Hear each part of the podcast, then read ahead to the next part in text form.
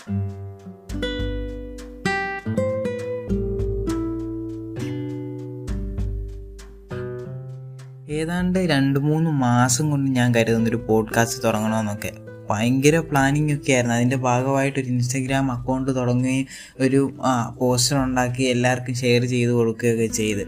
Share ചെയ്ത് കൊടുത്തു കഴിഞ്ഞിട്ട് ഒരു എപ്പിസോഡ് റെക്കോർഡ് ചെയ്യാൻ വേണ്ടി റെക്കോർഡ് ഓൺ ആക്കിയപ്പോഴാണ് എനിക്കിതിന്റെ സീരിയസ്നെസ് മനസ്സിലായത്.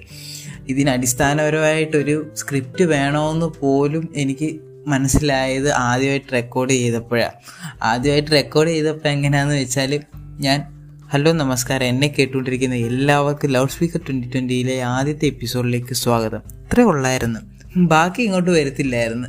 എന്താണെന്ന് ചോദിച്ചാൽ എനിക്കറിയത്തില്ല. പക്ഷേ എനിക്ക് എന്തൊക്കെയോ പറയണമെന്നൊക്കെ ഉണ്ട്. പക്ഷേ റെക്കോർഡ് ഓണാക്കുമ്പം ഈ തുടക്കത്തിലെ ഇൻട്രോ മാത്രമേ വരത്തുള്ളൂ. ഞാൻ ഇങ്ങനെ കുറേ ആലോചിച്ച്. ഞാൻ പലരോടും ചോദിച്ചിങ്ങനെ ഇങ്ങനെ ആ സംഭവങ്ങളൊക്കെ പറഞ്ഞപ്പോഴത്തേന് അവരും പറഞ്ഞത് തന്നെ റെക്കോർഡ് ചെയ്യാനാണെങ്കിൽ ഒരു സ്ക്രിപ്റ്റ് ആദ്യം വേണം.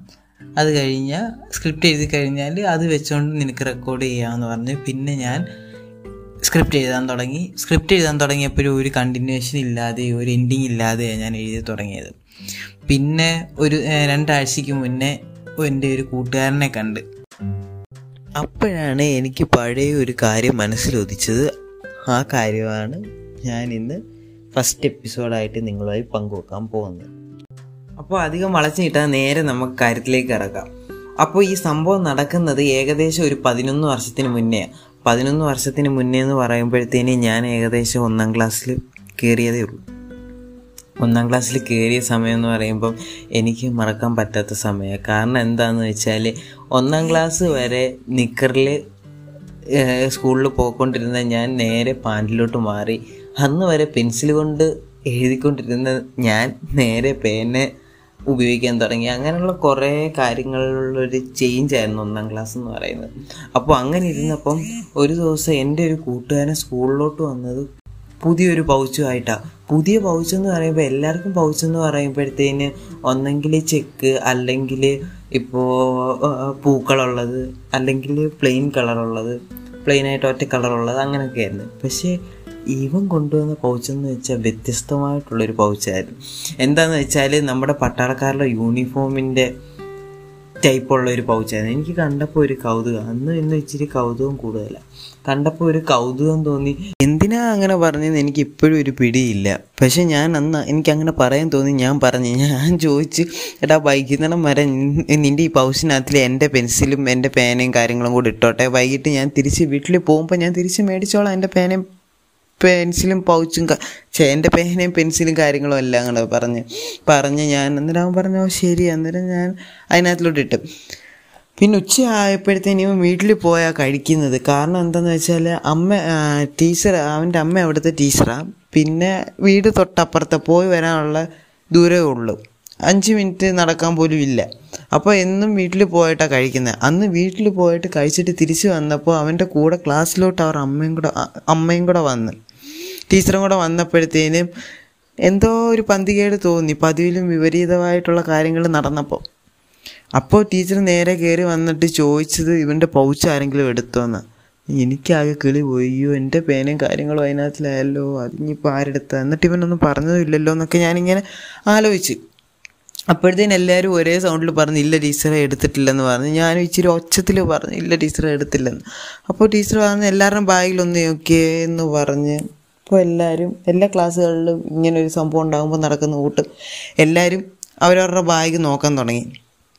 തിരക്കിട്ട് നോക്കാൻ തുടങ്ങിയ കൂട്ടത്തിൽ ഞാനും ഒരു പേരിന് വേണ്ടി നോക്കാൻ തുടങ്ങി. നോക്കിയപ്പോഴത്തേന് എന്റെ കൈ നേരെ ചെന്ന് എന്തോത്തേലോ ഒന്ന് തട്ടി ബാഗിൽ അപ്പോൾ എനിക്ക് മനസ്സിലായി സംഭവം പൗച്ചാന്ന് പക്ഷെ പിന്നെ എനിക്ക് എന്തോ ചെയ്യണമെന്നുള്ള ഒരു ധൃതിയിലായിപ്പോയി.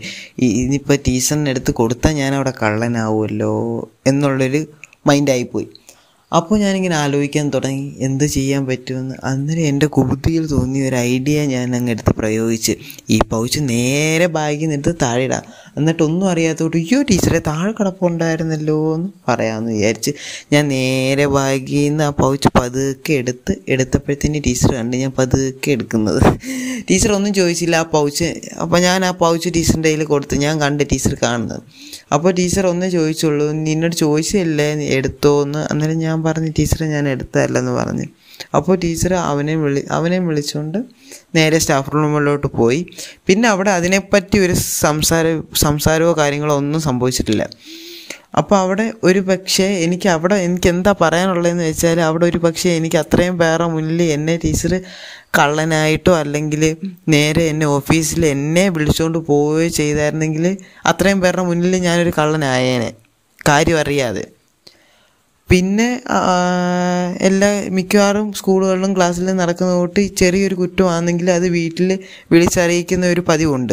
കാരണം എന്ന് വെച്ചാൽ ഞാൻ എനിക്ക് തോന്നുന്നു അന്ന് പഠിക്കുന്ന കാലഘട്ടത്തിൽ കാലത്ത് എന്ന് വെച്ചാൽ പതിനൊന്ന് വർഷത്തിന് മുന്നേ ഈ ഏതോ ഒരു സ്കൂളുകളിലൊക്കെ ഇങ്ങനെ വാർത്ത കേട്ട എനിക്കിപ്പോഴും ഓർമ്മയുണ്ട്. ഇംഗ്ലീഷ് സംസാരിക്കുന്നതിന് പട്ടിക്കൂടിനകത്തിൽ പൂട്ടിയിട്ടത് കേസൊക്കെ. അപ്പോൾ ആ സമയത്താണ് ഈ സംഭവം നടക്കുന്നതെന്നാണ് എന്റെ ഒരു ഓർമ്മ.